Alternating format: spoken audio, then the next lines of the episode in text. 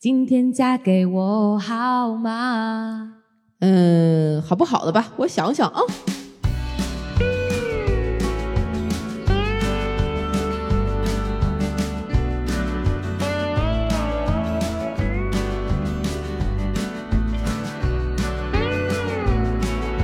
Hello， 大家好，这里是葵花宝典，我是六一儿童节快乐的小诗。哎呀，我是替小诗特别开心的娃娃，哎呀，掌声！哎呦，今天特别兴奋，缺药，激动，哎、真是我我今天应该特别累才对。今天是一个好日子、嗯、今天是个好日子，心想的事儿都能成。不是，今天是六一儿童节，哎，但我为什么我们的小飘要说这个啊？今天你要嫁嫁给我好吗？大家一定想不到、嗯、对不对？我从来没有想过在今天这样的一个日子里面我会干这件事情、呃、并且把它录成节目。大家想到了吗？我连五分钟之前都他妈没想到、嗯、这一期节目我觉得就真的太有纪念意义了，所以我会特别特别的开心。不光是六一儿童节，当然先祝大朋友小朋友们六一儿童节快乐，快乐希望每个人都能保持自己内心的一份童真，是的，对吧？然后呃，不管有再多的烦恼都能快快乐乐的生活、嗯、开开心心的。第二个呢，对于我来讲比较重要的也是非常令我开心的一件事儿，就是娃娃再婚了，不是小诗和老王结婚啦！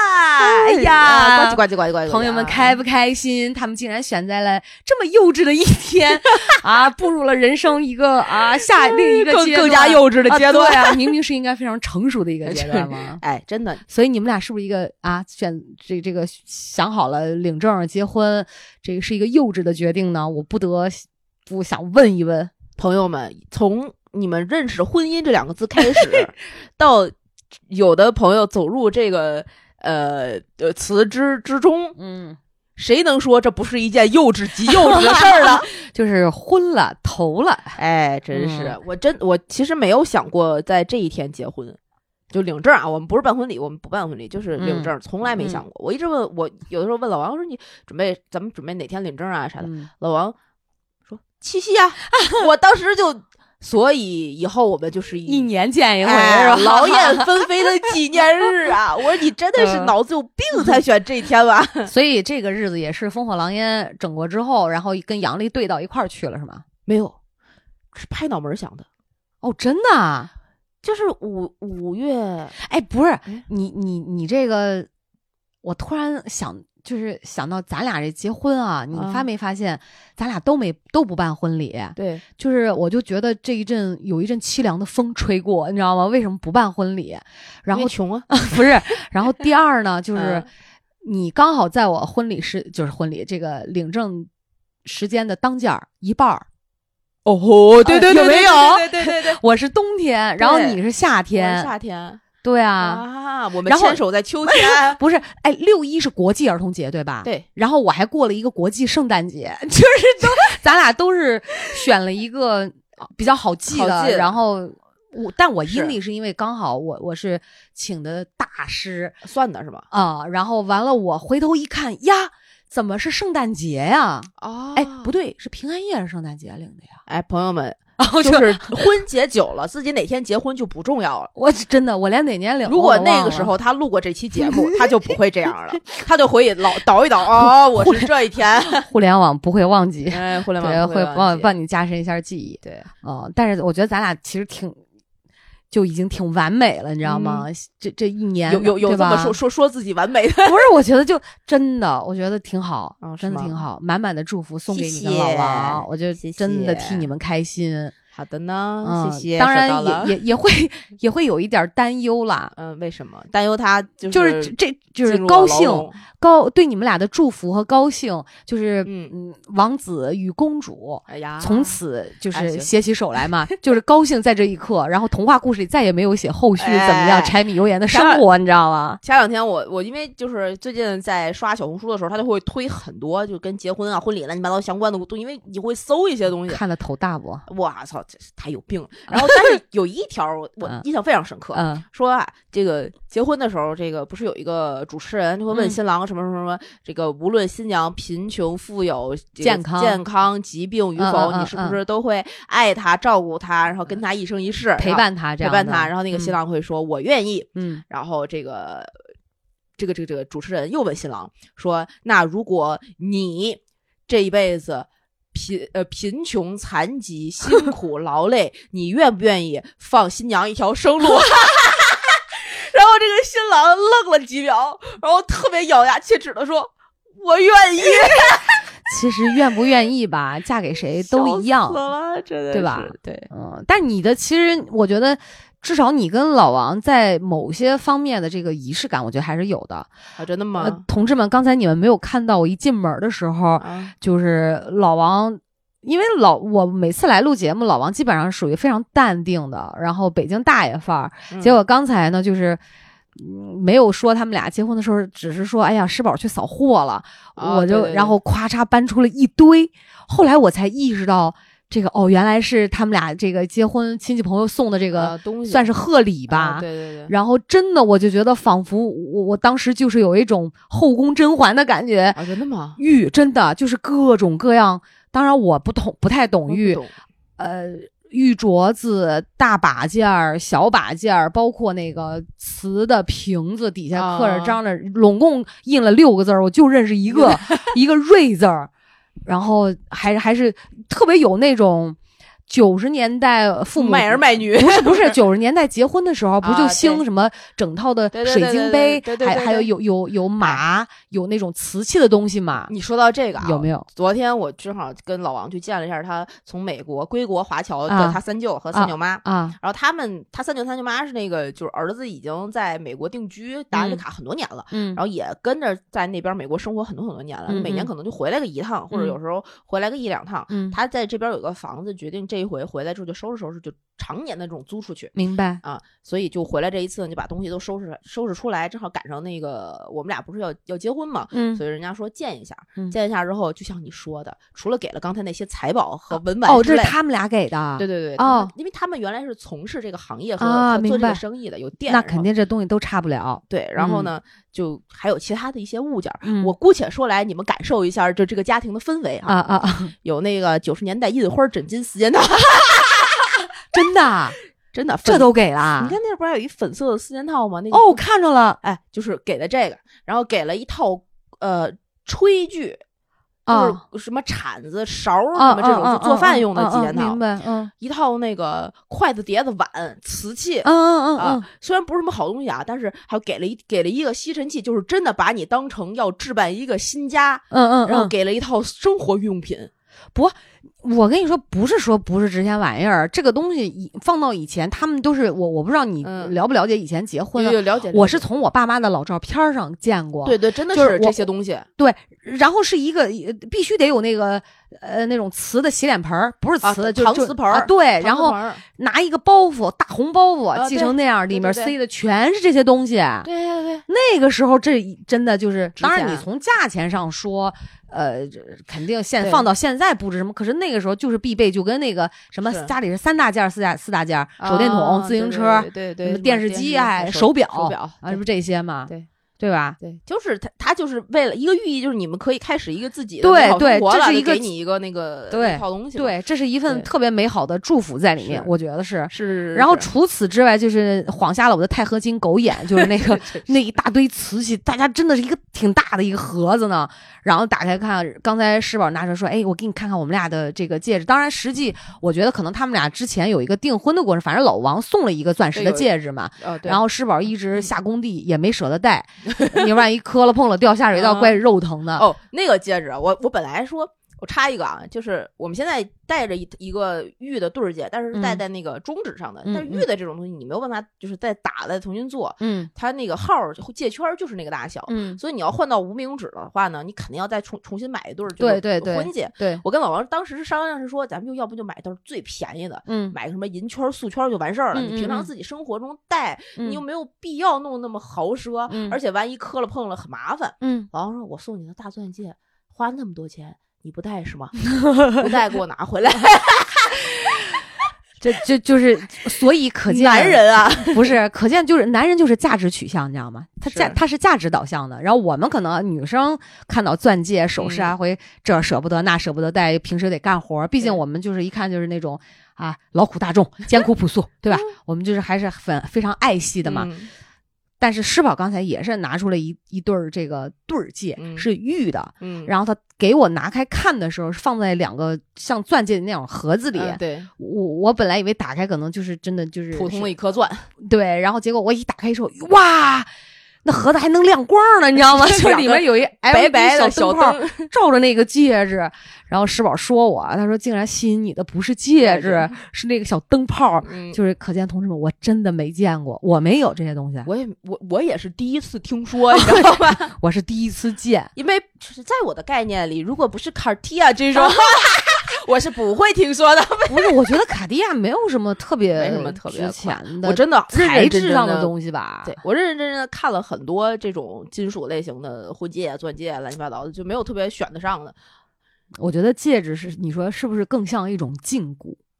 禁锢啊，嗯，我单身的时候还戴着戒指呢，我自己买的那种碎钻一圈的戒指，嗯，自打跟老吴结婚之后那个戒指也丢了，嗯，他也没再给我补新的，嗯，然后我们还结婚今年我不是说嘛，去挑，嗯嗯，哇我都觉得有毛病啊，花这么多钱，然后我才不要买呢，哎，这样我们现在啊，不是从中指那个换到无名指嘛，中指这一对就就就戴不了了啊，送给我们俩是吧？哎，你你们看看，呃，你都不知道老吴那个手，其实他的手不戴东西挺好看的，但是我就说他那个手指头不知道为什么，嗯，戴上那些东西就显得特别不合时宜，就感觉总觉得像个残疾人，你知道吗？不知道是无名指短一截，反正就是不好看，特别像那个打麻将摇节，然后那手啪伸出来，上面一打对对那种。但是我觉得你们俩形式感，这个仪式感，其实到这一步来讲，我觉得挺足的了，挺好的了。真的吗？到现在他没有求过婚，就为什么一定要跟老老男的求婚啊？老吴跟你求过婚吗？没有啊，你们俩就是一商量，然后就去了。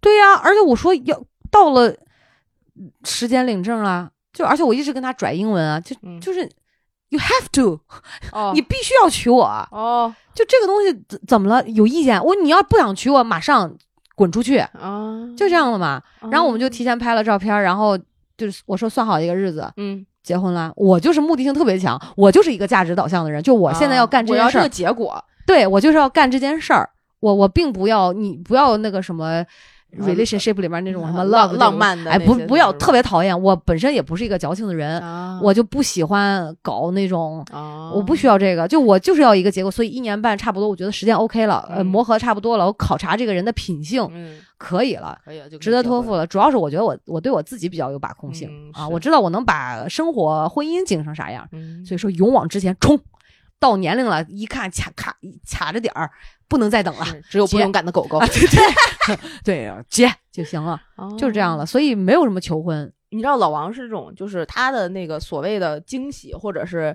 这种小小的心思啊，总会。就是卡在一个特别奇怪的那个的点上，所以我一直非常担心。我们在做各种各样演出项目的时候，他中间给我在舞台上来那么一出，莫名其妙，我想着都尴尬。我我能把那个就是疙瘩都起来了，场地就是挖掘机挖平，然后我就，然后我就非常郑重的跟他说：“你千万不要做这种事情。”你要是做这种事情，嗯，我是一定不会答应的，我一定会让你下不来台，嗯，你等着。然后他就什么也没做了。嗯哎，不是，那不能赖人家啊，就是赖你啊！你不是我不要那我不要那个形式，没说不要这个事。哎，朋友们要知道，施宝是一个啊，呃，在如果大家有真的留意听前两年的节目，其实在她跟男朋友谈恋爱的过程当中，尤其是她在意的一些节日，比如生日啊、嗯、情人节，她是非常非常在意这个形式的东西的，哎，一定要把这个事儿非常心思细巧的办到她的心里去。结果没想到啊，就折在了求婚这件事上，就是啊，是吧？你是你不要的吗？哎，我不，我现在就自从我拒绝那时候，我就发现他没有动静了，然后我在 我, 我等没我。甩在脸上，你什么时候给我求婚？你要是不求婚，我六一不是不会去的。我就是户口本拿在手里，我也不跟你走。哎，不是你，你你别打自己的脸。你记得上一期节目你怎么录的吗？怎么录的？说求我，如果我们这些求婚的人就是、哦、对吧？就是明显你们俩地位是不平等的嘛，就是不平等。对吧？还想要什么地位、嗯、啊？要什么家庭地位？不是，是你比人矮一截，所以人家要跪下来求，哎，咱俩结婚吧。这我跪下来也行。那你倒是求啊！哎，我那天看了一个国外的视频啊，嗯、就是在迪士尼公园、嗯、一对情侣去，嗯、然后呢，呃，有有应该是朋友在帮他们那个录影，嗯、就是摄像这样的嘛、嗯。结果就放着背景音乐，刚好就卡到那个点儿。这个挺胖一女生就拿出一戒指，就是说，呃。Would you marry me、啊、这样的嘛、啊，然后结果这个男的就笑疯了，你知道吗？啊、就笑的不行了。这个时候他就从他那个呃七分的大短裤里面、嗯，男的也挺胖，然后这个侧兜腿大腿侧兜、嗯、掏出一个说戒指，本就是两个人同时单膝跪地、嗯、说 Would you marry me？、嗯、就是实际两个人不谋而合都想在这一天有这，然后那种感觉我觉得就特别好，哦哦、这种好然后好对，完了底下评论就说哇，你看他们用的是外国人嘛，嗯、说你看外国人在。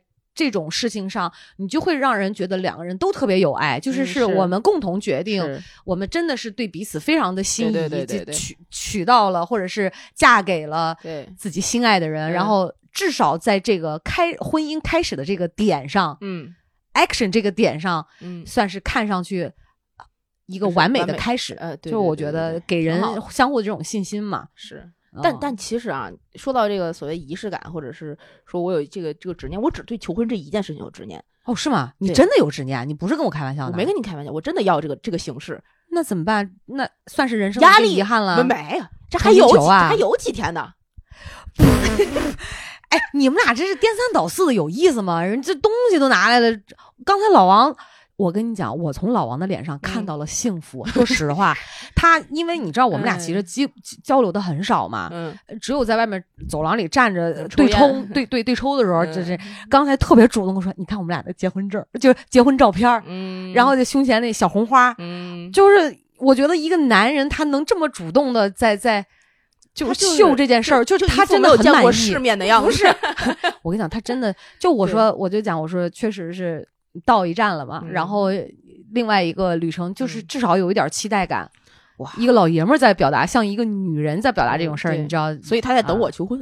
啊、我觉得你不需要了吧？真的，我不是因为做节目才这么讲。不，我要就是要就是需要让他铭记这一刻。咋铭记啊？就就是需要有一个对他来讲很郑重的开始。那在哪里郑重？随便，在家都可以，跪下都行，只要他觉得郑重。哦，你要的是一个他的态度。对，哦，哎，但是我只对这一件事情之间是什么？前两天我不是去他三舅家扫货去了吗？嗯，然后他妈一块一块一块去。去之前我以为就是普普普通通的见个长辈。等会儿，别他妈他妈，听着不不太礼貌，是。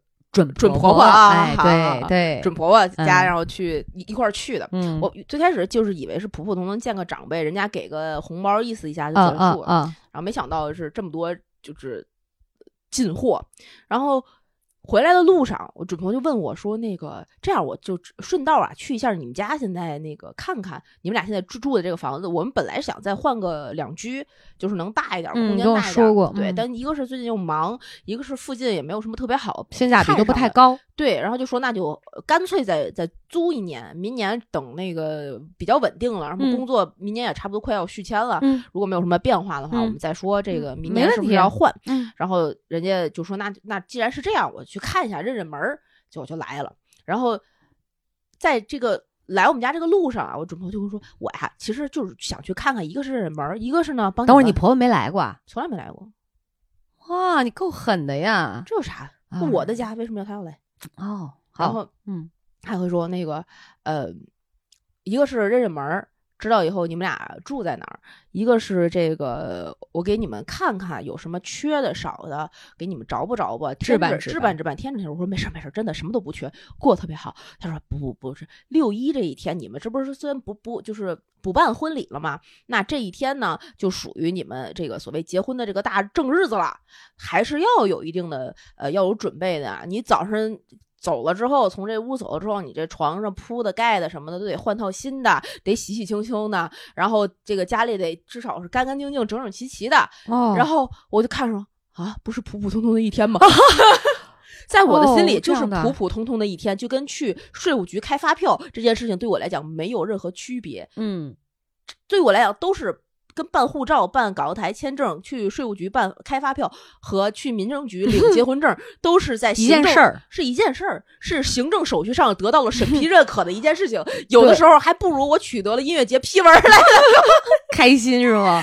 不是，就是我觉得就是普普通通的一天。所以你对，所以我没有从施宝的脸上看到那种哇，一个星期之后我要去领证，我要怎么样，就没有这种。当然，其实我也没有了，我也是当成一件事儿这么去办的。可能我觉得是不是跟老吴那天说嘛？他说：“哎，你发现没？咱俩没有什么三年之痛，七年之痒。嗯”就我其实从身份的转变上，我时不常的还觉得自己跟没结婚一样啊，是吧？到了一些关键的时刻，嗯、可能你拿出一些，比如说你们俩办什么呃这种事公公共的这种事宜啊，对对对啊这种的，你会觉得啊、哦、有其他的真的没有没有 什, 没有什么变化。我、啊、我我我心态上过渡还比较自然，而且可能也是之前有会做好准备吧。嗯，就是我其实有一个感受是，比如说就拿收拾家来讲，嗯，就是我们家多了一个人。我一直都是这么想啊，嗯，真的就是多了一个人，我该干什么还干什么，然后只不过我的事儿会一些生活上的琐碎的杂事儿会多了起来，嗯，就这样，嗯，但我一样要把它干好，哦，所以在这些事情上就过渡非常之平淡。对，因为老王跟我一直都住在一起，我们现在连房子都不换了，就更没有，对吧？就变化了。对啊，对啊，所以你说换床单我也没换过，我妈也没给过我什么四件套。哦，我领证之后，嗯。然后，呃，双方老人见面嘛。领证之前，我想想啊，没见过吗？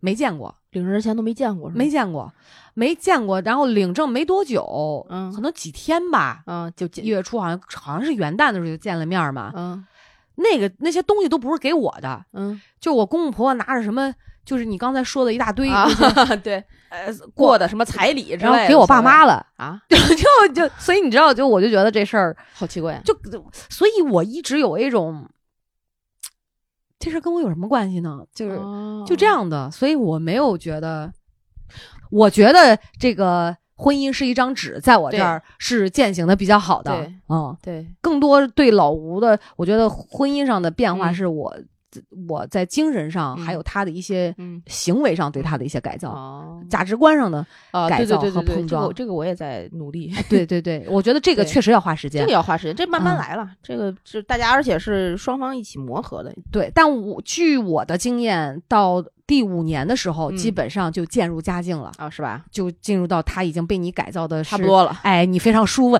那个时候想要的样子了，嗯，对，那才是你的白马王子，哎，心目中白马王子那大概其那个样子。当然，外在的东西改不了哈，嗯，嗯，就是步调也比较一致了，很多的这种想法默契也都建立起来了，所以我觉得我没有什么落差。哦，我一开始本来去年的时候我们俩就讨论过一回什么时间有结婚，哦，那个时候的心态跟现在的心态完全不一样。嗯，我是有一个很大的转变的。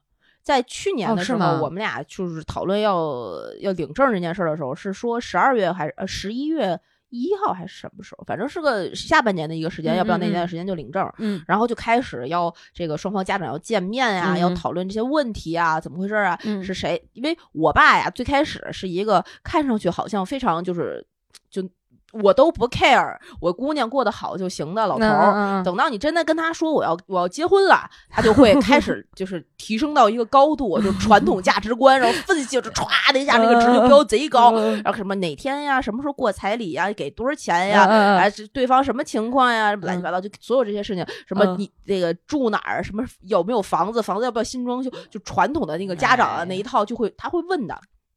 然后那个去年那一段时间呢，我也没真的是没有仔细的想清楚这件事到底是给谁干的。嗯，嗯真的就是你刚开始去想要就是做一个决定要要要结婚的时候，呃，你以可能说或者说我吧，我以为生活上会发生变化，嗯，但其实生活上没有发生变化。你以为发生的变化都是自己给自己找来的变化，嗯，不是它自然而然的变化，嗯，对。然后。那个时候呢，就赶上北京的疫情，双方家长就在疫情之前匆匆忙忙见了一面，见完之后就疫情了。嗯，疫情之后，老王奶奶就那个就就走就走了，嗯，然后也就没有办法再继续。我奶奶身体又不好，我爸就天天连床边都离不开。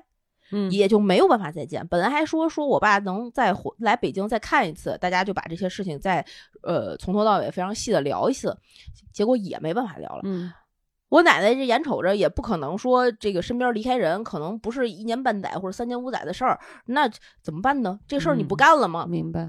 那个课你就就我就突然意识到，哦，这件事情不是家长要怎么样你干什么，嗯，对，而是我要怎么样通知家长干什么。嗯，对，这这个课你就我转变回来这个想法之后，就所有的事儿就非常顺畅，而且也不会感觉到那种巨大的一种压力。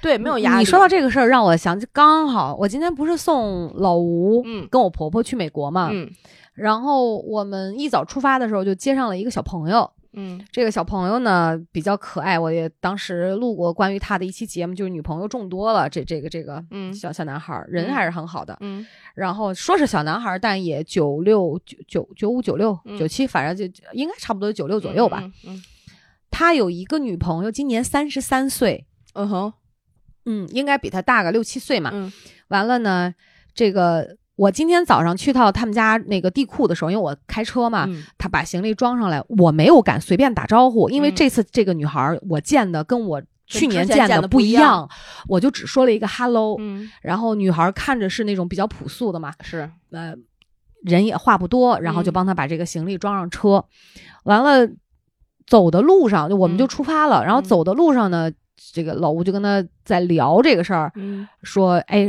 这个是不是？小 A 啊，女孩是不是小 A？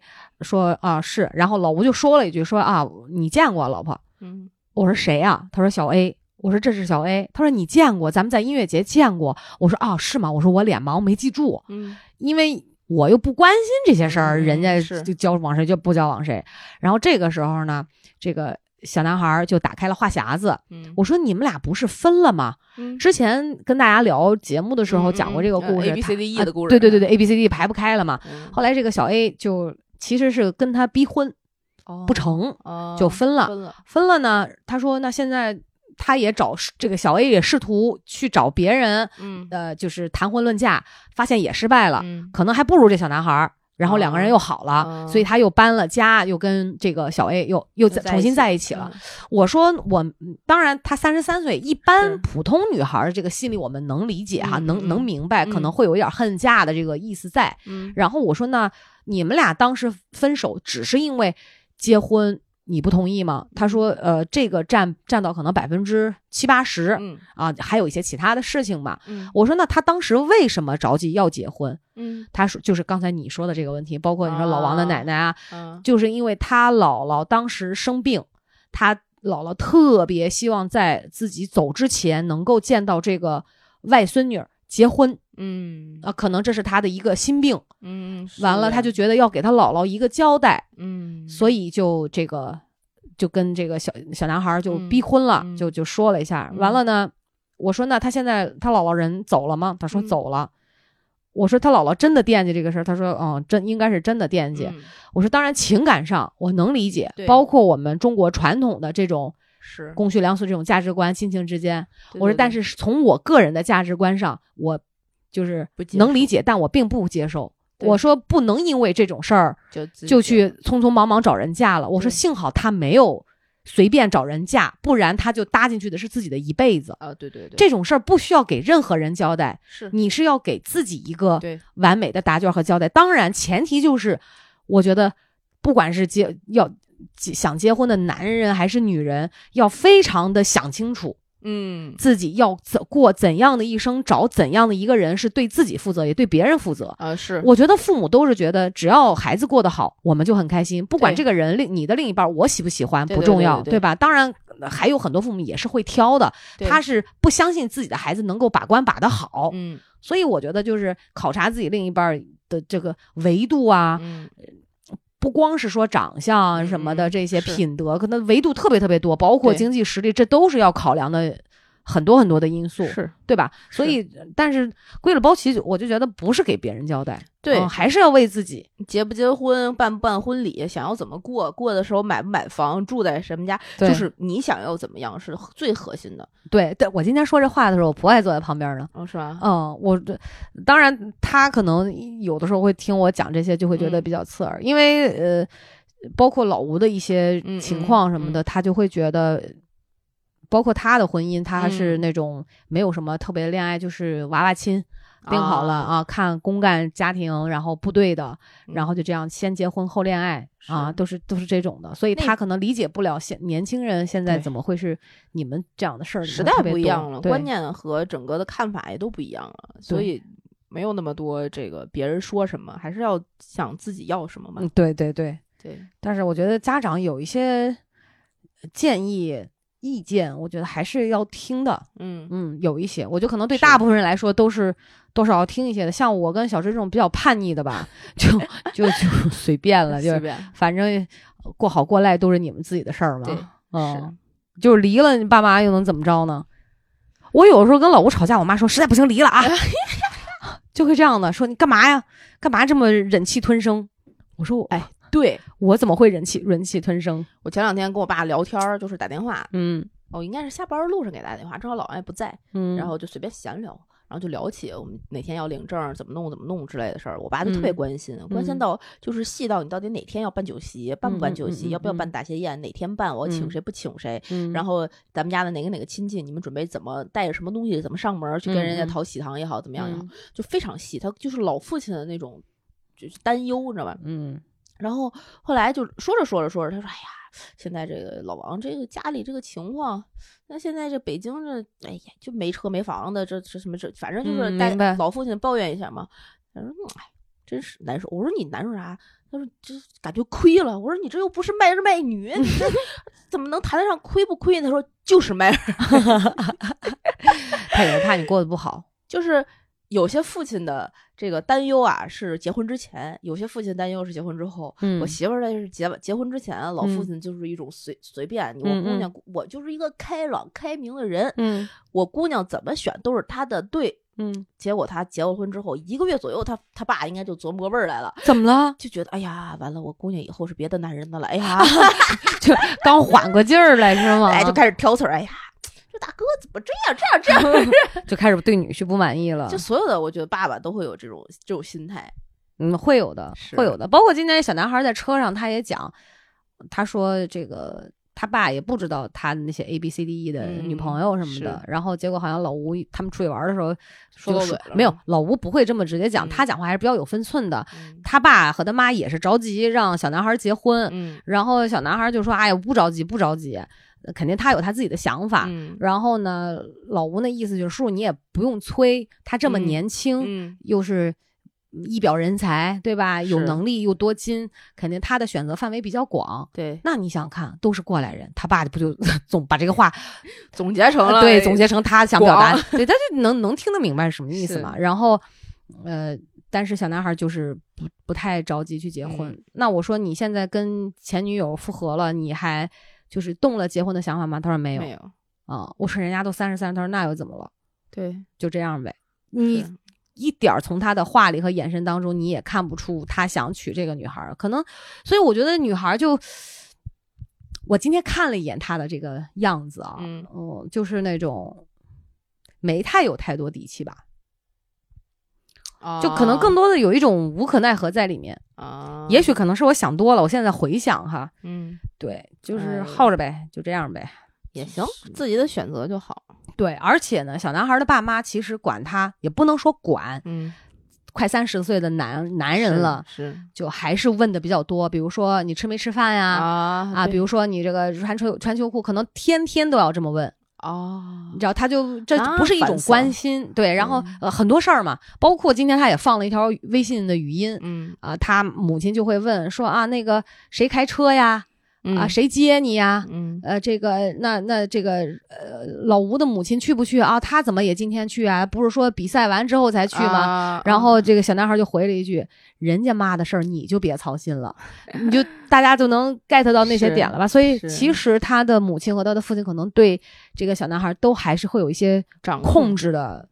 对，我说，其实本质上你爸妈是不信任你的。对，嗯。对，然后我婆婆，然后但是她可能没有理解到我说的意思，她说其实也还行，嗯、我说不，她这么关心你就是因为她觉得你处理不好这些事儿，所以她才会不停的跟你讲，嗯、而且你的母亲其实也并没有特别好完成这个分离的课题，啊，对，嗯，他就是觉得这是我唯一的儿子，呃，这这会这样的。我觉得中国的母亲会这样。然后我说这个话的时候，我婆婆也在旁边坐着。对。然后那个小男孩讲，他说：“你看，我跟我妈聊，就是呃，他说三句，我回一条。其实我有在回。我说，即便你做到他说啪啪啪发三条连着，嗯、然后你再回他，他也会觉得你忙什么呢？不怎么搭理我，这些天没什么声音。嗯、哎呦，你看给你发这么多，你才回一句嗯啊，这是。”他也不会满意。我我说这话的我婆婆全程都在听，其实就是他也会有这样的问题，但是可能相对来讲他会好一点。我发现好像中国的男性家长，就是男生的妈妈多少都会有一些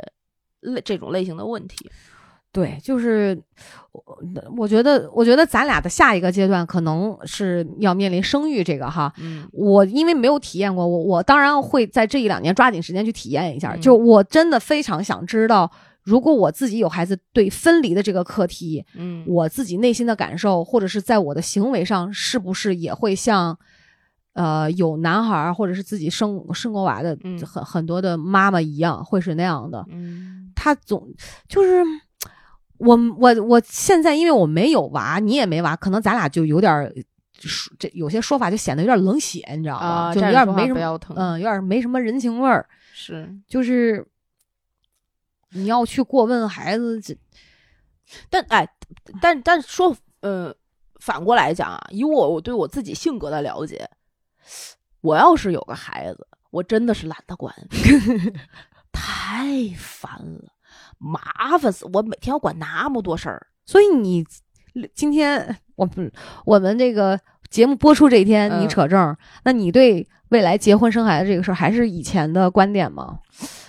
随缘吧，我没觉得，我我首先我觉得生孩子是一个需要有非常大责任心的事情，嗯，它不是一个认同，对，它不是一个完成说人生的一个任务而已，嗯，对，对，它你要真的把它变成一个自己人生的任务，就会变得非常自私，嗯，呃，一个孩子降临到这个事情上，是这个世界上是他要去完成他的人生，我们去辅助他完成他的人生，我们可以期待给他一个多是一个好的人生，是什么样自由的人生也好，什么样的人生也好，那不这个人生是他的，不是我们的，对，那我们能提供的是一个好的平台和好的基础，对，那我的任务不是把这个孩子带到这个世界上，我的任务是完成一个好的基础，对，那这样的话我还有很多要做的东西。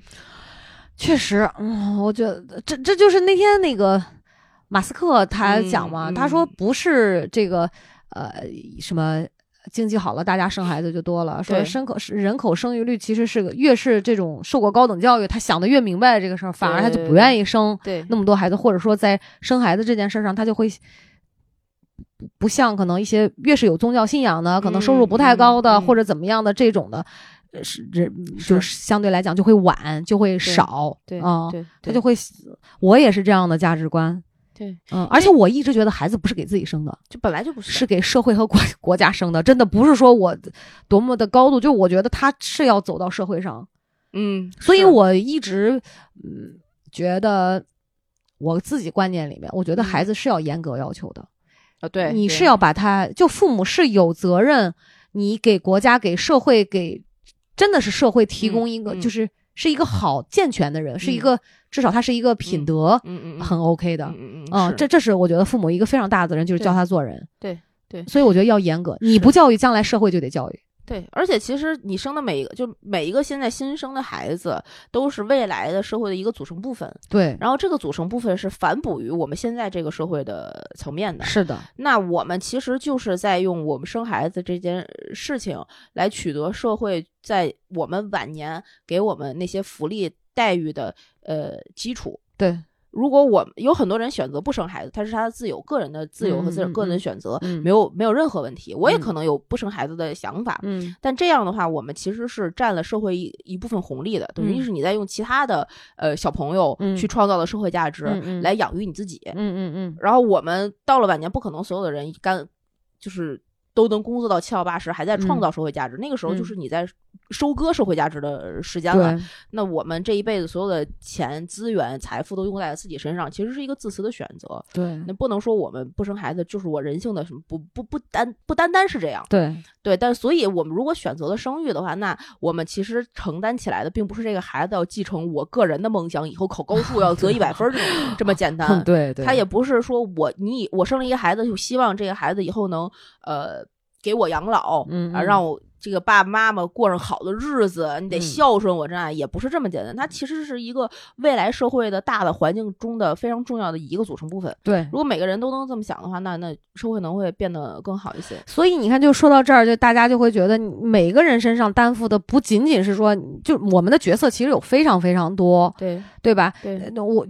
社会要求，比如公序良俗、品德课里面要求我们要孝敬父母、嗯、尊敬师长，我们还得好好带孩子，我们得认真工作、嗯、努力工作、嗯嗯嗯，我们得创造社会价值。你所以其实大家很辛苦，对对吧？那那这个教育就显得格外重要。对，嗯，所以我就觉得今天小男孩不是在车上说，呃、我说其实你有一部分的叛逆，包括你 A B C D E 女朋友多，有的时候是、嗯、是一种就是你你自己可能意识不到的。一个叛逆，就是因为你妈对你的管控，嗯、她对你的这种唠叨、嗯，你又觉得可能不能有这样的顶撞她的这种出口，或者是怎么样，嗯、但你你的另一个你自己就要找另外一个对出口，所以你经常会在你妈眼里会做一些让她觉得啊过分的事儿。是，嗯，她说，哎，也不不光是这样。他说：“我也没有说想特别想证明我自己。”我说：“你再长长就知道了。”对，嗯，所以就是从咱俩从说这个做母亲分离的课题，讲到说生育的这个在社会上的意义，嗯、所以我就觉得女性很重要，真的很重要。对，嗯，最近这一段时间，不知道是因为什么，嗯、有可能有一些社会的大的导向、风向、政策上的、嗯、呃利，就是利好也好，干嘛也好。嗯、然后一个是可能确实是有一些意识的觉醒，嗯，然后现在跟女性相关的话题在越来越多，是，呃，网上不管是出的书，然后网上的各种言论，嗯，然后一些激烈的争讨，嗯，越来越多，嗯，然后这种争论的。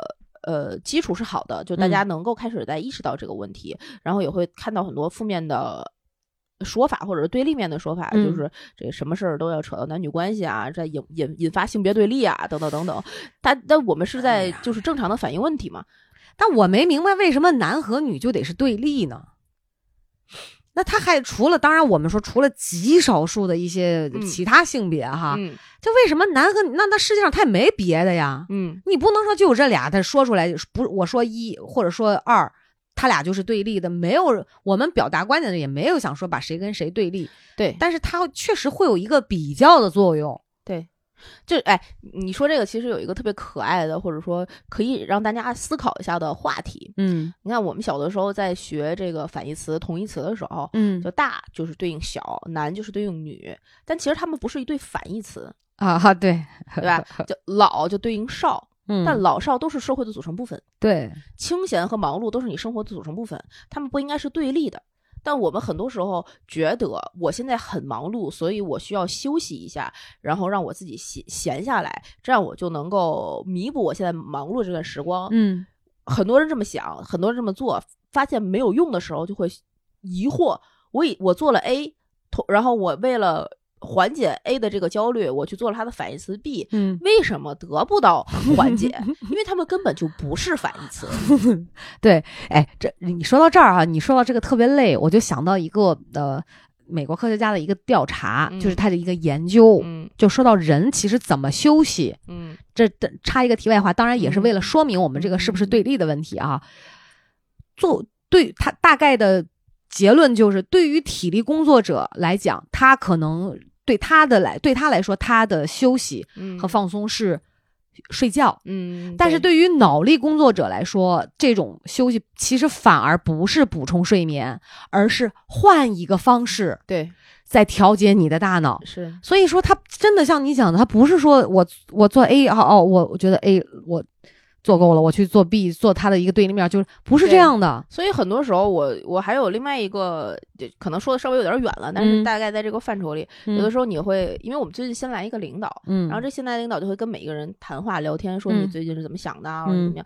我在第一天跟他很很明确的，就是直说，说我我是一个呃，工作绝对不是我生活中最重要的一个部分的人。嗯，我可以加班，可以完成我现在所有的需要的工作，但我的工作和生活是一整个整体。嗯，我要为这一个一整个整体取得一个完美的平衡，我在找那个平衡点。嗯，然后跟大家聊这个的时候，就咱们现在又聊这个话题，就能想到很多时候你在 H R 面试也好，或者在这个女生进入职场之后，嗯、特别是三十五加，然后你要重新生完孩子找、嗯、找新的工作的时候，人家都会问你一个问题：你怎么平衡你的工作和生活？他会自然的把工作和生活放到天平的两端，但它其实是一个整体。对，如果你能处理好你自己的工作，一定能处理好你自己的生活。对，就是所以你看，你结婚了，然后。将来的工作可能也会像热搜上写的那样，就是老板会要求你，哎，什么时候怀孕啊？他们你最近公司有仨怀孕的，嗯、分开时间啊，你们别你们仨不能同时怀孕啊。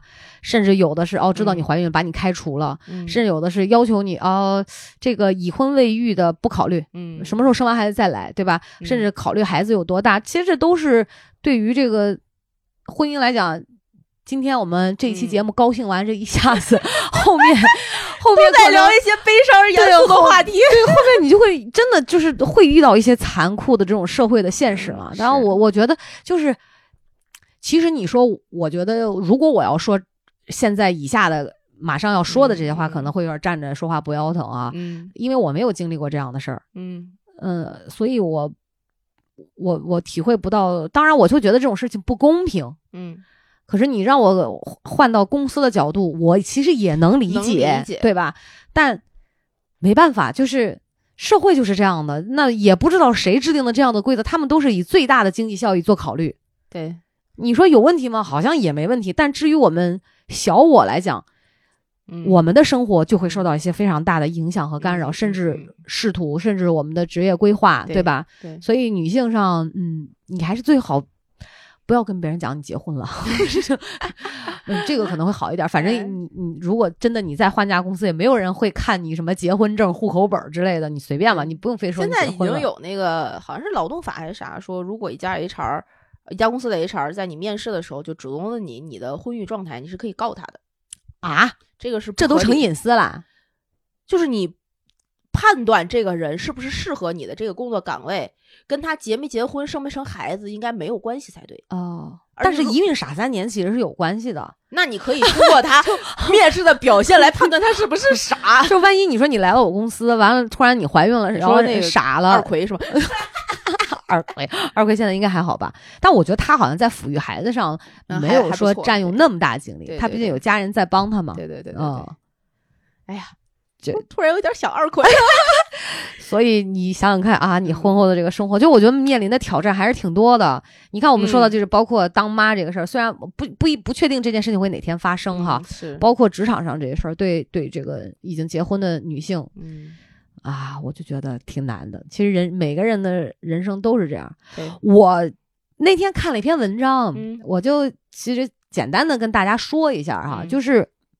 男人和女人为什么不同？不能说是文章，是一个言论。嗯，就是你会发现，男性在做选择时，他是以价值为导向。嗯，但是我们尤其在两性关系的当中，这个女性啊，嗯、她就会小女人，会有好多情绪。啊、对，她是以情感情绪为导向。对，换句话是换个词儿说，就是情志特别重。嗯，所以我们往往就忽略了价值，嗯、而在意的是自己小我的那个情绪。嗯，我们就。捡了芝麻放过了西瓜，嗯，所以在很多事情上我觉得婚姻可以让你理智起来啊，真的、啊、对，慢慢的就是我们还是要以价值去做一个导向，当然不是说这个纯的什么事情都是价值啊，对对对对，就是在一些大的原则上，这个包括事情的判断上，包括职场上这些，我觉得就是要自己想清楚、掂量好。但是我我我同时也觉得啊，嗯、就是情绪本身就是很大的价值啊。当然，这个我也认同。对，嗯、所以呢，再看你要什么，嗯，你要综合的评估这个你在生活中你的感性、理性大概是一个什么样的比例，是什么样的考量，对对对对，你需要多少情绪价值来承担你生活中这个呃快乐的那个部分。嗯嗯嗯，你要的是既有钱又高兴，还是有钱我就能高兴，还是我高兴了有钱没钱都行？还是没钱不高兴我也能过日子嗯，就你说到这儿呢，我就想给大家一个建议，哎、嗯，就是大家可以伸出自己的双手，嗯，看看自己的十个手指头，嗯，就是记住的一句话，十个手指头都不一样长，所以你不可能什么都有，对啊、呃，你有了这样就一定没那样，人生不如意十之八九，大家一定是我觉得放平心态吧，知足常乐。呃，我们在自己的能力范围内的，甚至说稍微需要跳着脚够一够的，我们可以努努力使使使使劲儿。但是得不到的时候，也不要说心态太过于失衡。对，呃，家家户户都一样，是每家都有难念的经，不是这个问题就是那个问题啊、呃。所以我觉得，哎，就是这样嘛。你说这个，我我我查一个我最近在做的事情啊、嗯，可能没有那么大关系啊，嗯，但是我特别爱玩一个游戏，叫做《塞尔达》。这是啥？这是一个 Switch 的游戏，然后它现在、oh. 呃五月十二号吧，应该是出是十二号还是二十几号，反正是出了那个第二部。第一部这干嘛的这个游戏、啊？它就是一个非常自由的世界里面王子救公主的俗气故事。但是呢，它第一它第一部叫《旷野之息》，第二部叫《王国之泪》。嗯，然后第一部我玩的时候就非常带劲，非常过瘾。它为什么让你觉得非常好玩？它玩法千千万万，它就给了你一个世界，给了你一个人，给了你在这个世界上可以学习的技能、功能和可以做的任何选择，你就去。然后它的终极目标是救公主，没了。这怎么玩啊？什么界面？我就很好奇。你就随便玩。你可以怎么随便玩？你可以，他最开始你从新手村出来之后，你可以先去开这个世界的地图哦，然后去看你的下一个任务是什么，主线任务是什么，支线任务是什么。你可以，你也可以什么都不干，就在这个世界里面，以最小的这个人设去摘苹果、种花，然后那个野炊哦，也可以。你可以在里面，呃，嗯，领养这个世界你领养的每一匹马。你可以去开他的所有的这个神庙的塔，你也可以在这个世界里面找他那个小精灵，有九百多多个雅哈哈，你就去找这个小动物。你可以完全，我到现在第一步所有的主线任务全部打打过了之后，我都没有想去救公主。你还没有享受完这个游戏里的世界和人生。对，我根本不想救公主。然后他出了第二部之后呢，很多人就开始呃就，就特别火的在玩这个第二部。第二部里面他可能没有那个野炊那一族了，然后可能没有一些就是第一部的一些人设了，但是第二部他、嗯、呃可以制造你能制造的所有的那所有的东西。有很多人在这个游戏里面造房子、造火箭、造造那个什么小火车什么的。哇哦，它有很多这种可以拼接和组合的功能。但我感觉这个游戏好像就没有尽头，哎，没有尽头，没有结束，没有 ending。对，然后。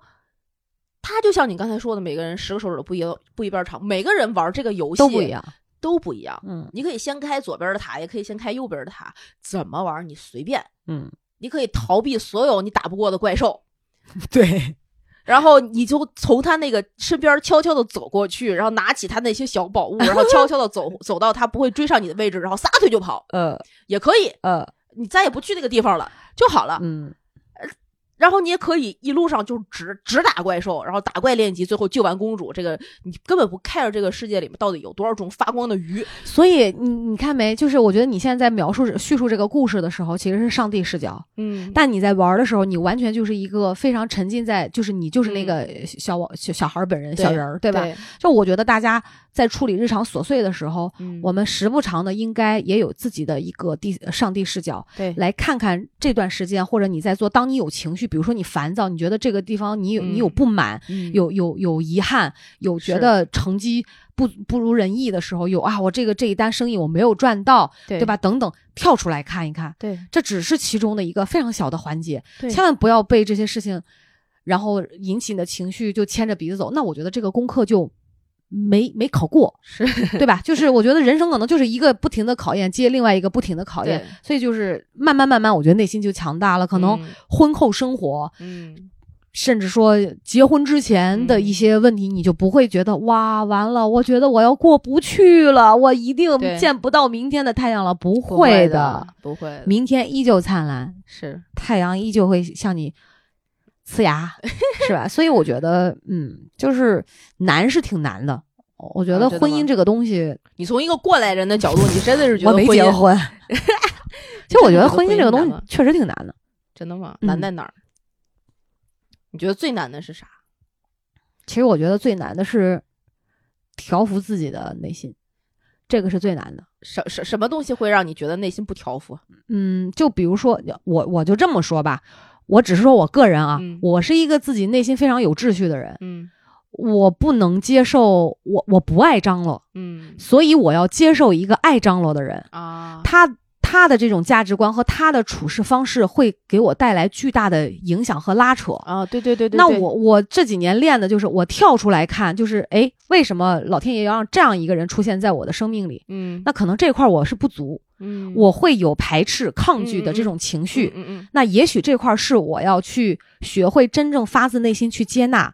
是不去指责啊，对啊，对吧？那其实是你要调服自己，这个是挺难的，它需要时间，它不像说我去买个菜，今天这菜没有，明天我去买它就有了，嗯，它需要时间。所以有的时候我觉得婚姻里面磨合的更多是两个人内心的东西，当然你得看两个人，我觉得婚姻长久的秘诀，以前我不懂，嗯，现在我觉得就是两个人是不是愿意自己去改变自己，嗯，就是不停的认识自己，改变自己，他只要调到对的频率上，就没什么问题是解决不了的。对，嗯，甚至小到说说说他劈腿了、出轨了啊，小到啊，对对，就是就是就是说这种事儿哈，嗯，它其实是有原因的，它不是说像我们，嗯，所以老吴是因为什么出的轨？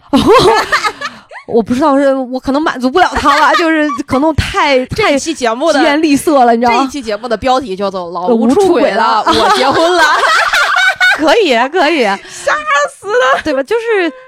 就是不像在有一些这种什么所谓的情感专家，或者说这从从术的方面去告诉你，嗯，啊，你就应该怎么做，你是应该，啊，马上离开他，或者是等一段再离开他，嗯，或者怎么样，他其实不是这样的问题了。对，呃，当然可能我讲的这种状况是相对来讲是婚姻当中还算理想化的一个状况，就是算是稍微好一点的情况，是对吧？是，所以我觉得调服自己是最难的。你像说日常什么，我我就这么说，我不喜欢家里来人。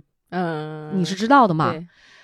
就连家里那个地来人踩脏了，我在客人在的时候，我的心里面就是要崩溃了，对，就想死，要死，嗯，就是这种感觉。可能没有这样情况的人，他感觉不到。对对对。所以你让每每走一步，嗯，感觉就是踩在我的命门上，嗯，我都要想一会儿我要怎么擦，嗯，这是病，其实这真的是病。对对， 对, 对, 对, 对，我自己知道这是病。对对 对, 对, 对。但是我就会现在我就会开始允许。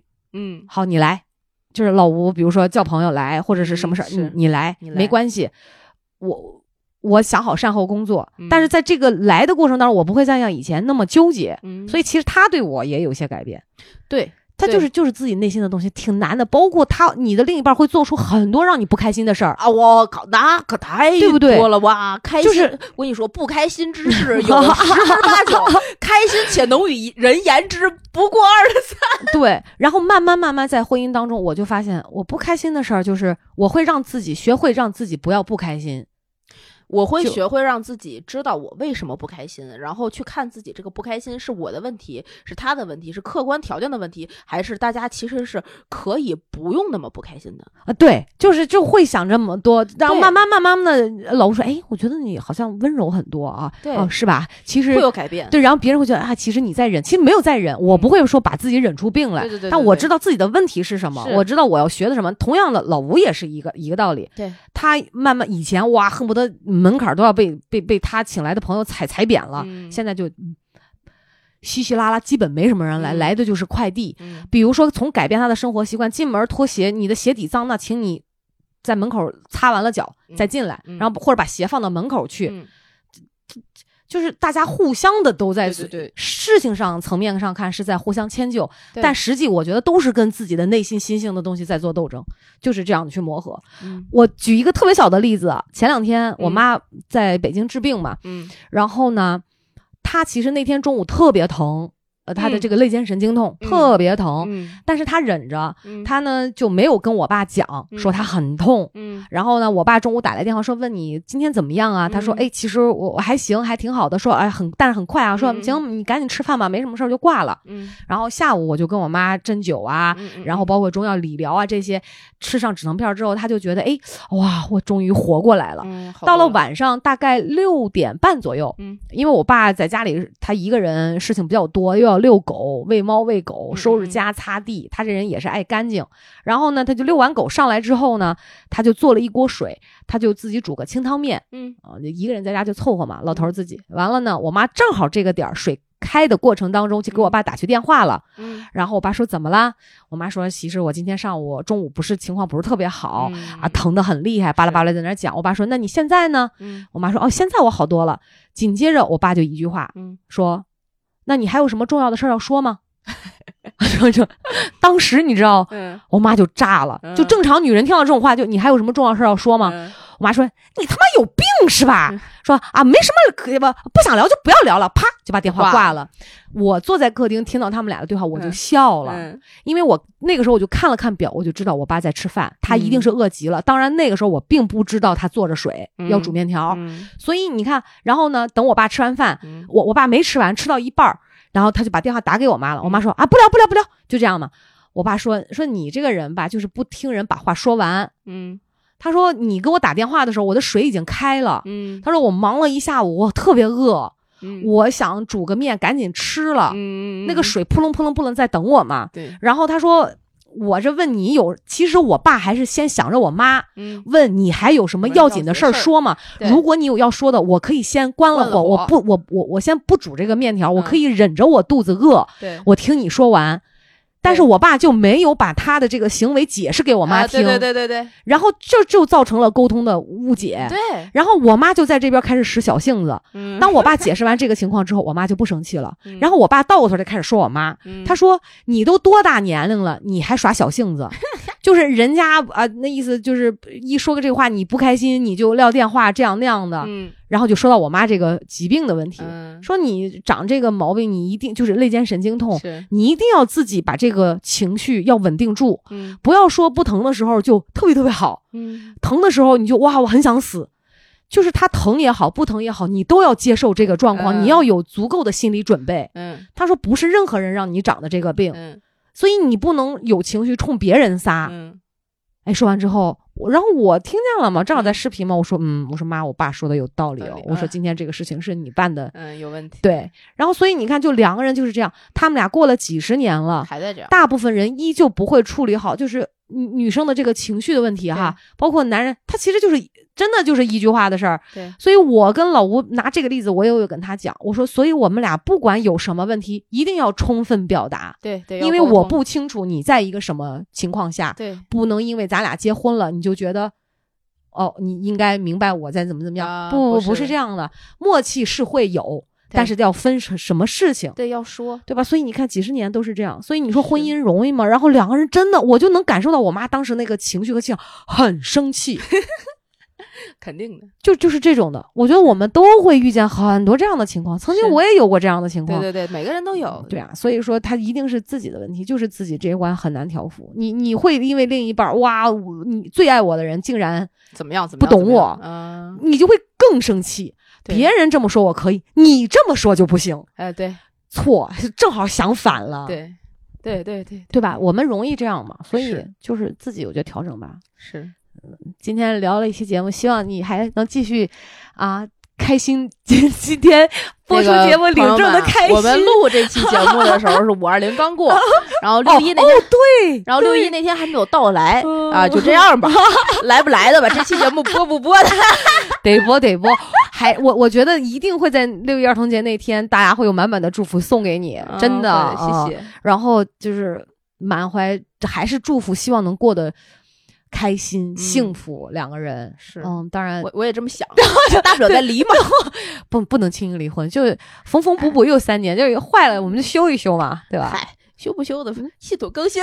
这段缘分，你知道这烽火狼烟啊，这这缘分要珍惜的、嗯、啊，真的，嗯是。百年修得同船渡，是不是？